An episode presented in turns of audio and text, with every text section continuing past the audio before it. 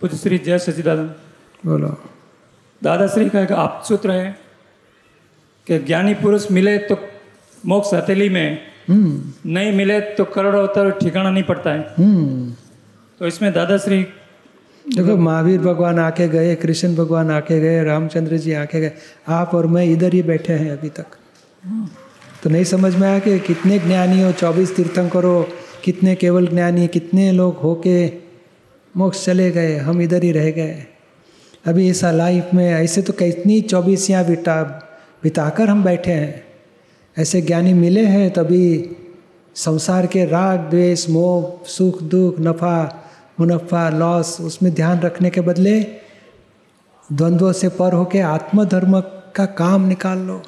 कि जो भी मिला है अभी, कोई अवतार में अनंत काल से नहीं मिला, वो मुझे मिला है। मोक्ष का काम निकाल लेना है।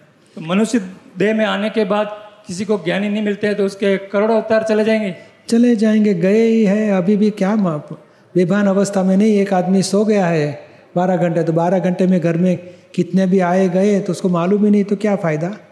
ऐसे नींद में अनंत अवतार चले गए हैं। सिर्फ़ डेवलपमेंट होता है, संत, महंत, धर्म, गुरु, आदमी को डेवलप करता है। पहला धोरण से दूसरे धोरण में आएगा दूसरे में से तीसरे स्टैंडर्ड में फोर्थ स्टैंडर्ड डेवलप होता है। आत्मधर्म पाना पा प्राप्त होना वो अति अति दुर्लभ है। और ज्ञानी मिले तो अति अति सुलभ है। तो हमें हमने आपसे दादा का ज्ञान लिया है तो हमारा मोक्ष पक्का? हाँ पाँच आज्ञा से हमारे कर्म बीज चेंज हो जाएँगे। एकावतारी बना सके ऐसी पाँच आज्ञा है। क्योंकि कर्म के फल तो भुगतने ही पड़ेंगे। जी। न प्रॉफिट लॉस सुख दुख अनुकूलता प्रतिकूलता। पर बीज सुधारना वो पाँच आज्ञा से बीज खत्म हो जाते हैं। और बीज खत्म हुए तो कॉजेज खत्म हुए तो मोक्ष के लिए सिमंदर स्वामी का शरण मिलेगा वहाँ से मोक्ष पर आएँगे। हम जने पाँच आज्ञा का ध्येय रखो इसी में हमें जागृति पूर्वक जीवन निकालना है। सब संजोग जो भी संजोग मिले संभाव से एक एक फाइलों का निकाल करो। वो सुव्यवस्थित सभी को आत्मा रूप से देखो किसी के दोष मत देखो निर्दोष देखो। वो व्यवस्थित ज्ञान में रहो किसी कोई दूषित नहीं है करता नहीं है। जितनी आज्ञा पालन करोगे मोक्ष के लिए एक एक स्टेप आगे बढ़ते जाओगे आप। एक अवतारी हो सके ऐसा आशीर्वाद देना हाँ एक अवतारी तक पहुँच सकते हो। जय सचिदानंद। लाली देवी बनारस। जय सच्चिदानंद दीपक भाई। बोलो। राजेंद्र प्रसाद तिवारी हाँ हल्द्वानी उत्तराखंड। हम्म। पूज्य श्री अव्यवहार राशि निगोद में जीव के ऊपर कर्मों का आवरण किस प्रकार आया है? जबकि जीव का वहाँ कर्म प्रारंभ ही नहीं हुआ है। आवरण वाला है ही है। आवरण, इतने आवरण है कि एक इंद्रिय भी प्रकट नहीं हुई और एक आत्मा जब मोक्ष जाता है तो एक अव्यवहार में से एक आत्मा व्यवहार में आता है। थोड़ा आवरण टूटता है, एक इंद्रिय प्रकट होती है। डेवलपमेंट शुरू होता है, एक इंद्रिय में से लाखों अवतार चले जाते हैं और हज़ारों साल चले जाते हैं। दो इंद्रिय में आएगा धीरे धीरे तीन इंद्रिय में आएगा। नेचुरल डेवलपमेंट है। करते करते मनुष्य में आता है। मनुष्य में आए बाद में भी धर्म शुरुआत होती करते करते हिंदुस्तान में जब आता है पुनर्जन्म समझने लगता है तब पूर्ण डेवलप हुआ अध्यात्म के लायक। और जब ज्ञानी मिलेंगे तो मोक्ष के लायक हो जाएगा। पूजा श्री जय सचिदानंद बोलो। मोह और राग में क्या मतलब नहीं समझ में आता है क्या इसका मोह के मतलब दो बच्चे राग और द्वेष। जहाँ मोह है वहाँ राग भी होता है और द्वेष भी होता है। मेरा पति मेरा ही रहना चाहिए मोह है पति के ऊपर। तो कुछ हमारी अपेक्षा पूरी हो गई तो राग हो जाता है। अपेक्षा पूरी नहीं हो तो उसी के ऊपर ज़्यादा द्वेष। पड़ोसी वाले ने हेल्प नहीं किया तो उसके ऊपर द्वेष नहीं होता है। हस्बैंड ने नहीं किया तो बहुत द्वेष हो जाएगा। तो जहाँ मोह है वहाँ ही अत्यंत द्वेष है अत्यंत राग है। तो राग द्वेष और मोह के दो बच्चे हैं समझ लेने का। जय सचिदानंद संगीता बेन पूज्य श्री नमस्कार। बोलो। बेटों के प्रति इतना मोह क्यों है? क्योंकि हमने खुद जन्म दिया। इसके लिए लगता है कि मेरा प्रोडक्शन मेरा ही है। नहीं ना बाजू वालों से नहीं रहता मगर बेटों से क्यों? हाँ, और पूर्व में जितने जिसके पर अत्यंत राग किया या अत्यंत द्वेष किया वही पति होके आते हैं पुत्र होके आते हैं बाप होके आते हैं। नज़दीक में ही राग द्वेष वाले ही नज़दीक में आते हैं। यानी खूब अत्यंत राग द्वेष है तो वही बेटा होके आएगा तो उसके ऊपर राग बढ़ेगा या तो द्वेष होगा। क्योंकि हिसाब वाले ही आसपास आते हैं हिसाब पूरा करके चले जाते हैं। जय सचितानंद जय सचिदानंद बोलो पूर्णिया बिहार से प्रमोद कुमार बोलिए मेरा प्रश्न है ये कि जैसे कि कोई पूजा पाठ करते हैं जैसे विषहरी माँ दुर्गा माँ काली माँ क्या वह किसी के शरीर पे सचमुच आती है सचमुच माता जी शरीर में नहीं आता है वो दूसरा है ये पूर्व भव का अभ्यास है कुछ कॉजेस डाले हैं तो इसी इफ़ेक्ट आती है पर वो मन वचन का है कि एकता योग हो जाए थोड़ी देर से लगता है माता जी आ गया ऊपर वाले माता जी नहीं आते, भीतर वाले हैं। और वो माता जी तो बहुत हाई स्टेज के है और संकितधारी देवो है और शासन देवी है। तो मोक्ष के लिए हेल्प करने वाले हैं। बच्चा का जन्म होएगा कि नहीं होएगा, हमारी नौकरी मिलेगी कि नहीं मिलेगी, मेरी बहू की तबीयत अच्छी होगी कि नहीं होगी, मुझे धंधा चलेगा कि नहीं चलेगा, वो काम माता जी का है ही नहीं। फिर माता जी को वो लाभ लेते हैं लोग। और वो जो कोई सात्विक हैं, भला होने की भावना वाले हैं और सहज भाव में है तो बोलते हैं तेरा भला होगा। तो हो जाता है। तो बोले माता जी की कृपा से। माता जी ने नहीं किया। तो ये ठीक कैसे शुद्धि है? हृदय शुद्धि है तो हो जाता है। और दूसरा दो प्रकार के रहते हैं। एक हृदय शुद्धि वाले हैं सरल आदमी। और दूसरे हैं जरा घोटाला वाले तो दस में से एक आध का तो अच्छा हो ही जाएगा। वो बजाए बजाएगा देखो महाराज की कृपा से माता जी की कृपा से हो गया। लोग इकट्ठा होंगे लालच वाले लोग पहुँच जाते हैं। सच्चा तो क्या है? भगवान रामचंद्र जी को भी कर्म के फल भुगतने पड़े थे। कृष्ण भगवान को भी भुगतने पड़े, महावीर भगवान। तो हम कौन से, किस खेत के मूली? हमें न भुगतने पड़े। तो तैयारी रखो, कर्म जो बांधे हैं, वही भुगतने पड़ेंगे। फिर समता भाव से पूरे करने बीज नए, सुधारने हैं, वही मनुष्य का पुरुषार्थ है। ये दौड़ के लालच के लालच के आधार से हम दौड़ने जाते हैं तो अभी एक आदमी था, हमने, हमारा ये बस, उसने हमको बताया, तुम्हारे घर में मैली विद्या क्या है? अस्सी लाख हमारे खा गया और घर में कोई दुख मिटा ही नहीं। तीन साल से बस इतना दो लाख लाओ, पाँच लाख लाओ तो बहुत को निकालना ही पड़ेगा प्रेत को निकालना और सात है सात बोलेगा, तीन गए, अभी दो रह गया ये क्या? अस्सी लाख खा गए। और सचमुच एक भी कर्म दुख घटा नहीं उनका कम नहीं हुआ। तो ये हमें समझना चाहिए। हम लालच के मारे गए तो वो तो बिज़नेस है, उनका तो करेंगे। हमें समझना चाहिए कि हमारे कर्म हमें भुगतने हैं। समता भाव में रह के भुगत लेंगे। जय सचिदानंद बोलो। हम सब जानते हैं कि विषय कसाई और विषय वासना और कसाई की परिभाषा क्या है उसके बारे में जानते हैं।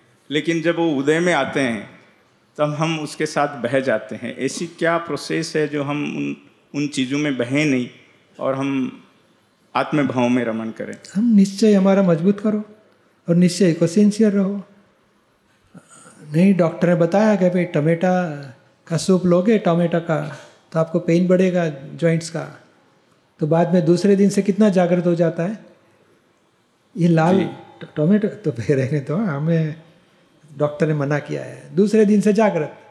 तो संसारी बाबतों में जागृत हो जाते हैं। तभी ये भी निश्चय करोगे तो यहाँ भी जागृति बढ़ेगी। किसी को दुख नहीं देना है वहाँ से शुरुआत करो। कहीं दृष्टि नहीं बिगाड़नी निश्चय मज़बूत करो। बिगड़ गई तो प्रतिक्रमण करके धो डालेंगे। कहीं किसी को दुख पहुँचा कषाय से माफ़ी मांग के धो डालेंगे। हमारा निश्चय स्ट्रांग है तो जागृति रहेगी ही रहेगी। अभी जो हो जाता है, ये कषाय और विषय के परिणाम कोई निमित्त से प्रकट हुए तो समझ लेने का पूर्व भव का हिसाब बाहर निकलता है, उसको धो डालेंगे तो एक एक पर एक एक लेयर कम होते जाएँगे, दोष। जी पूर्व भावों के जो कर्म संचित किए हैं, शुभ कर्म हाँ। उसको कैसे खत्म किया जाए? नहीं वो निकलेंगे। हमें हमारा ध्येय की जागृति रखनी है। ध्याय की जागृति में रहेंगे तो दोष धोए जाएँगे। क्या इसी भाव में पूरे खत्म हो सकते हैं? हाँ। ये गया गया पूर्व भव का इस लाइफ में पूरा होके ही रहेगा। नहीं अनंत जन्मों के अनंत जन्म का हमेशा पूर्व भव का इस जन्म में आता है इस जन्म का दूसरे लाइफ में आता है। एक अवतार में पूर्व भव का आ ही जाएगा हिसाब। जैसे बैलेंस शीट 1908 नहीं 1918 की बैलेंस शीट 1919 में आएगी।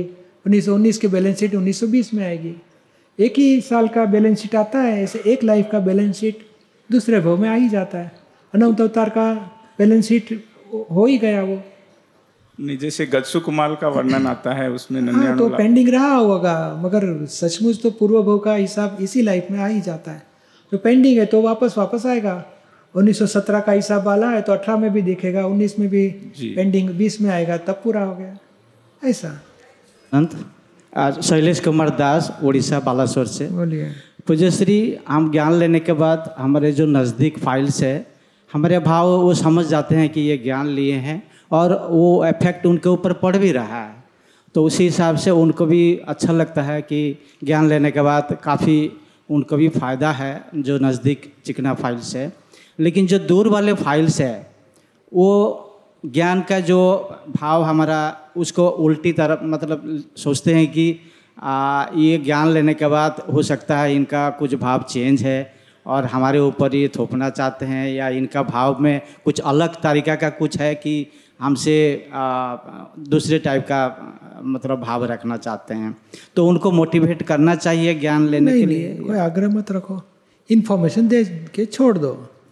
उसको इस और किताबें दे के रखो टीवी की माहिती दे के रखो इन्फॉर्मेशन दे के छोड़ दो। अच्छा, हमारा पूरा करो जितना हम जो पहचानते हैं इनको इन्फॉर्मेशन देने की इसकी इच्छा होगी तो आएगा। नहीं इच्छा होगी तो आप अपना पूरा काम करो। और भावना रखो हमारे पास वाले सभी को भाव करो शुद्धात्मा को प्रार्थना करो ज्ञान पाए। शांति से जीवन जी के मोक्ष प्राप्ति करे। भावना करके छोड़ दो। लेकिन पूज्यश्री कभी कभी मन होता है कि उनको भी उसी हाँ, इन्फॉर्मेशन दो समझाओ बाद में छोड़ दो आग्रह मत रखो। हाँ। क्योंकि उनका पीस हिसाब होगा तो दौड़ के आएगा और नहीं होगा तो आप कितना भी बोल के थक जाओगे। उल्टा जितना ना बोलेगा उतना अंतराय ज़्यादा गिराएगा खुद ही। हमारे निमित्त से उसके अंतराय बढ़ते हैं। हम क्यों उनको अंतराय ज़्यादा करें? छोड़ दो। इन्फॉर्मेशन दो और किताब का सेट दे के छोड़ दो। जब उसका पुण्य जागेगा दौड़ के आएगा किताब पढ़ के। जय सच्चिदानंद। जय सच्चिदानंद दीपक भाई। हम्म, सातारा कविता जादव हम्म। आपने वो पूरा प्रश्न का उत्तर दे दिया मगर गुजराती में दिया इसमें थोड़ा सा समझ नहीं आया। क्या समझना है? वो जो काम का टाइमिंग है जो पंद्रह सोलह घंटे उतना करना चाहिए कि नहीं? कभी कभी सत्संग छूट जाता है मेरे से। हाँ मगर कितनी ज़रूरत है वो हिसाब से करने का काम? हाँ बाकी का टाइम है जो तो आने जाने के टाइम चरण विधि कर लेंगे या प्रतिक्रमण कर लेंगे। वो होता है। जाने से घर में आते हैं ऑफ़िस से घर पे आते हैं घर से ऑफ़िस जाते हैं। नहीं वो होता ऑफ़िस में है। भी छोटा मोटा काम है बीच में चाय का ब्रेक आ गया पंद्रह मिनट। तो दो मिनट में चाय पी के दस मिनट हमारा सत्संग का कुछ पढ़ाई कर लेंगे ऐसे कुछ सत्संग के लिए टाइम निकालते रहने का। हाँ तो लोन मेरे को बहुत मिलता है सरसरी का लोन पास होता है मेरे नाम से और मैं लोन लेती भी वो क्या मगर वो कर आप सोच के करने का बाद में पेमेंट भरने का तैयारी रखने की। हाँ, और किस वजह से लेना है और क्यों लोन लेना है सब सोच के करो। हाँ, जय सच्चिदानंद। हरिनारायण अग्रवाल जयपुर। बोलिए आशा पाटिल शिरपुर। दीपक भाई जय सचिदानंद जय सच्चिदानंद। दादा भगवान का त्रिमंदिर भारत के सभी मंदिरों से भिन्न है। कोई नाम नहीं कोई दाम दाता नहीं कोई पंडित नहीं समझाइए। हाँ, दादाजी ये नाम और देह भाव से छुड़ाते हैं नाम की माया से छुड़ाते हैं आत्म भाव में बिठाते हैं। और त्रिमंदिर में जिसके भाव है डोनेशन देने का वो ग्रंथि लोभ की तोड़ने के लिए डोनेशन देते हैं। नहीं कि पुण्य कमाने के लिए या नाम और कीर्ति प्राप्त करने के लिए। निष्पक्ष भावना ये है कि भाई हमारी लोक की ग्रंथि टूटे और हमें तो सिबंदर स्वामी की आराधना करनी है और लोगों को अनुमोदना करते भाई इन्हीं को इन्हीं की आराधना करो इन्हीं के शरण में पहुंचो इन्हीं के दर्शन से इन्हीं की कृपा से मोक्ष प्राप्ति होगी। निष्पक्षवाद निष्पक्षवादी त्रिमंदिर। इसमें निष्प- निष्प- निष्पक्षवादी शब्द की व्याख्या कीजिए। यानी पक्ष नहीं है जैन धर्म वैष्णव धर्म शिव धर्म माता जी सभी भगवंतों को एक ही मंदिर में बिठाया है एक ही प्लेटफॉर्म पे तो हमें सच्चिदानंद। पक्षा पक्षी से भगवान निष्पक्षपाती है हम पक्षपात में रहे संप्रदाय में रहे वाड़ा पक्ष में तो कभी भगवान का साक्षात्कार हो पाएगा अरे घर में भी मतभेद है तो शांति नहीं रहेगी तो धर्म में मतभेद है तो समाज में गाँव में शांति कैसे रहेगी वो मतभेद मुटे बोले जो भी भगवान की भक्ति करनी है करो मगर ये गलत है, हमारा सच्चा है, ये निकाल डालो। भाई, सभी कॉलेज में कैसे फोर्थ स्टैंडर्ड है फिफ्थ है सिक्स है, जो विद्यार्थी जो स्टैंडर्ड में बैठता है, उसके लिए करेक्ट है। और दूसरा, गलत है, ऐसा नहीं बोलना चाहिए। ऐसा संसार में भी सभी धर्म अपनी अपनी जगह सच्चे हैं। आपको जो मिला है, आपको जो भक्ति आराधना करनी है, करो, मगर दूसरे को गलत मत बोलो। हमारा सच्चा दूसरे का गलत, वो राग द्वेष निकाल देना, उसको निष्पक्षपाती भाव बोला जाए। अपने अपने डेवलप होने दो। और लास्ट में आत्मधर्म में आना है क्योंकि जीव और शिव का भेद मिटे तो भी आत्मा प्राप्ति हुई। जैन महावीर भगवान ने भी देह भाव छोड़ के आत्म भाव में आने के लिए कहा। कृष्ण भगवान ने भी अर्जुन को आत्मा का ही ज्ञान दिया। तो आत्म तत्व में सभी भगवंतों की बात एक ही है कि आत्मा प्राप्त करो तो ही मोक्ष होगा। जय सचिदानंद। सुनील पुरोहित इंदौर। जय सच्चिदानंद पन्ना न्यू जर्सी। बोलिए। मयूरी फ्रॉम मुंबई। पूज्यश्री हम एक स्पोर्ट्स खेलते हैं। तो हमारे जो कोच है ना वो वो हमें पाँच साल से सिखा रहे तो हम अभी नया स्पो नया चीज़ें लेना चाहते कहीं और कोच से। तो क्या हम उनको छोड़ के चले जाए? वो आपको सोचना है। आप मम्मी पापा को पूछो और थोड़ा सोच के नक्की करो क्या करना है? लेकिन अगर मैं उनको बोली थी कि हमें नया स्पोर्ट्स के लिए जाना है तो आप हमें जाने दोगे क्या? तो वो उनको थोड़ा दुख हुआ। तो हम छः महीने से यही दुविधा में है कि हम क्या करें। ऐसे। हम चौथे स्टैंडर्ड से पाँचवें में जाते हैं तो गुरु दुखी होते हैं? नहीं। नहीं अच्छा आशीर्वाद देते हैं। हम डॉक्टर हो गए तो और आशीर्वाद देते हमारा फोर्थ में मैं इनको सिखाता था। हमारा स्टूडेंट डॉक्टर हो गया आशीर्वाद देते हैं। तो जो अच्छा गुरु है वो बोले तुम आगे बढ़ो जो तुमको जो अच्छा लगे जिधर आगे अच्छा लगे उसमें आगे बढ़ो। थैंक यू पूज्यश्री। जय अभिषेक जैन। जय सच्चिदानंद पूज्य श्री अभिषेक जैन। हाँ बोलो। पूज्य श्री तीर्थंकर और अहंत में मूल अंतर और मूल गुण नहीं, दोनों नहीं वो एक ही बोला जाता है। तो अंतर केवल ज्ञानी और केवली में फ़र्क है। केवल तीर्थंकर और अरियंत एक ही है मगर उनके आश्रय से जो ज्ञान प्राप्त करे वो केवली बोला जाता है केवल ज्ञान होता है। और तीर्थंकर को केवल ज्ञानी परमात्मा कहा जाता है। और उसी को ही नमो अरिहंताणम उसमें तीर्थंकर भगवान ही आ जाते हैं। बाद में भले केवल ज्ञान हुआ वो केवली बोला जाएगा मगर अरिहंत तो यानी तीर्थंकर भगवान को ही कहा जाता है। दोनों एक ही हुए पूज्य यानी दूसरे केवल ज्ञानी होते हैं वो केवल ही बोला जाता है मगर मूल पुरुष तो अरिहंत यानी तीर्थंकर वही मूल पुरुष बोला जाता है। जी। जय सच्चिदानंद। पूज्य हाँ। जय सच्चिदानंद। बोलो। गुरुदेव आपसे बस मेरा एक ही प्रश्न है कि मान लीजिए जिसके परिवार में कोई ना हो अब उसको अंतिम संस्कार करने के लिए कोई नहीं रहे तो क्या उसका मुक्ति नहीं मिलता है? नहीं नहीं वो गलत बात है। वो तो देह छोड़ दिया तब अपने आप ही दूसरे जन्म प्राप्त कर लिया है। ये देह की अंतिम संस्कार तो करने वाले कोई निमित्त मिल जाएँगे। दुखी होने जैसा नहीं हम जागृति में रह के आत्मा का जागृति में रहो वो पुरुषार्थ से हमें मोक्ष मिलेगा। बाकी अंतिम संस्कार कौन करता है उसके आधार से मोक्ष होता है वो सही बात नहीं है। ये श्रद्धा है मान्यता है लौकिक मान्यता है। मैं अभी ज्ञान नहीं ली हूँ। अभी पहली बार सत्संग में आई हूँ। पहली बार जुटी हुई इसलिए आपसे प्रार्थना है कि मुझे ज्ञान दे दीजिए। हाँ मिल जाएगा। हाँ यहाँ पे। जय और सच्चिदानंद ज्ञान से मुक्ति होती है एक अंतिम संस्कार करने वाले से मुक्ति नहीं होगी। इतना ज़रूर समझ के रखो आत्मज्ञान से मुक्ति है। बिशन भाई इंदौर। बोलो। आत्मा और परमात्मा क्या है? आत्मा वही परमात्मा है वही जीवात्मा है वही अंतरात्मा है। जब तक अज्ञान है खुद को तब तक वो जीवात्मा बोला जाता है। जब खुद को ज्ञान होगा कि मैं भीषण भाई नहीं मैं शुद्धात्मा हूँ अविनाशी हूँ शाश्वत हूँ तब अंतरात्मा दशा खुद की शुरू होती है। और जब सभी प्रकार के अज्ञान मान्यता खत्म हो गई सब प्रकार के डिस्चार्ज कर्म खत्म होने आए केवल ज्ञान हुआ तो खुद ही परमात्मा होता है। एक ही है। ट्रेन में बैठा तो वही पैसेंजर बोला जाता है वाइफ को मिला तो वही पति बोला जाता है बेटा के पास वो पिता बोला जाता है बाप के पास पुत्र बोला एक का आदमी एक ही है। वही आदमी है सब वही आत्मा की अवस्थाएँ हैं दशाएँ हैं। जय सच्चिदानंद पूज्य श्री नमो राम साहू छत्तीसगढ़ रायपुर से। बोलिए। प्रणाम। हाँ जी।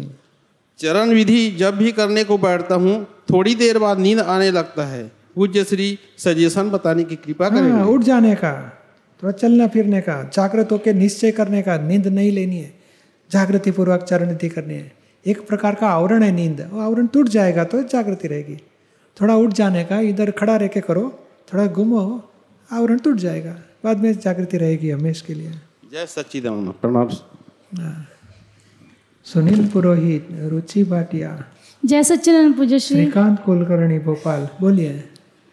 मैं शुद्ध आत्मा हूँ इसका अनुभव और जागृति कैसे बढ़ेगी और डिस्चार्ज अहंकार कैसे खत्म होगा? पाँच आज्ञा में रहने से। पाँच आज्ञा में रहो तो जागृति बढ़ाने के लिए और पाँच आज्ञा को कौन पाँच आज्ञा चुकाने वाला कौन है? भूलचुक कौन कराता है? उसको चेक करो। मान है, मोह है धार्यु करना है, लोभ है, विकार है, वो सब आज्ञा चुकाने वाले दोष है। तो दोष को जुदा रखो, दो डालो तो आज्ञा रहने की शक्ति बढ़ती जाएगी। तो प्रतिक्रमण से जागृति बढ़ेगी, दोष खत्म होते जाएँगे। और जागृति बढ़ेगी तो आज्ञा में रहने की शक्ति बढ़ेगी, और जागृति बढ़ेगी डिस्चार्ज अहंकार खत्म होते जाएगा। यही है, दोष के प्रतिक्रमण करो। सामने वाले को निर्दोष देखो। ये दो सिद्धांत पकड़ के चलो। किसी का दोष है नहीं। हमें भुगतना पड़ता हमारी गलती। हुआ सो न्याय किसी का दोष नहीं है। और पाँच आज्ञा में रहने का निश्चय करो। आज्ञा चुकाने वाले दोष को दो डालो। जय सच्चिदानंद।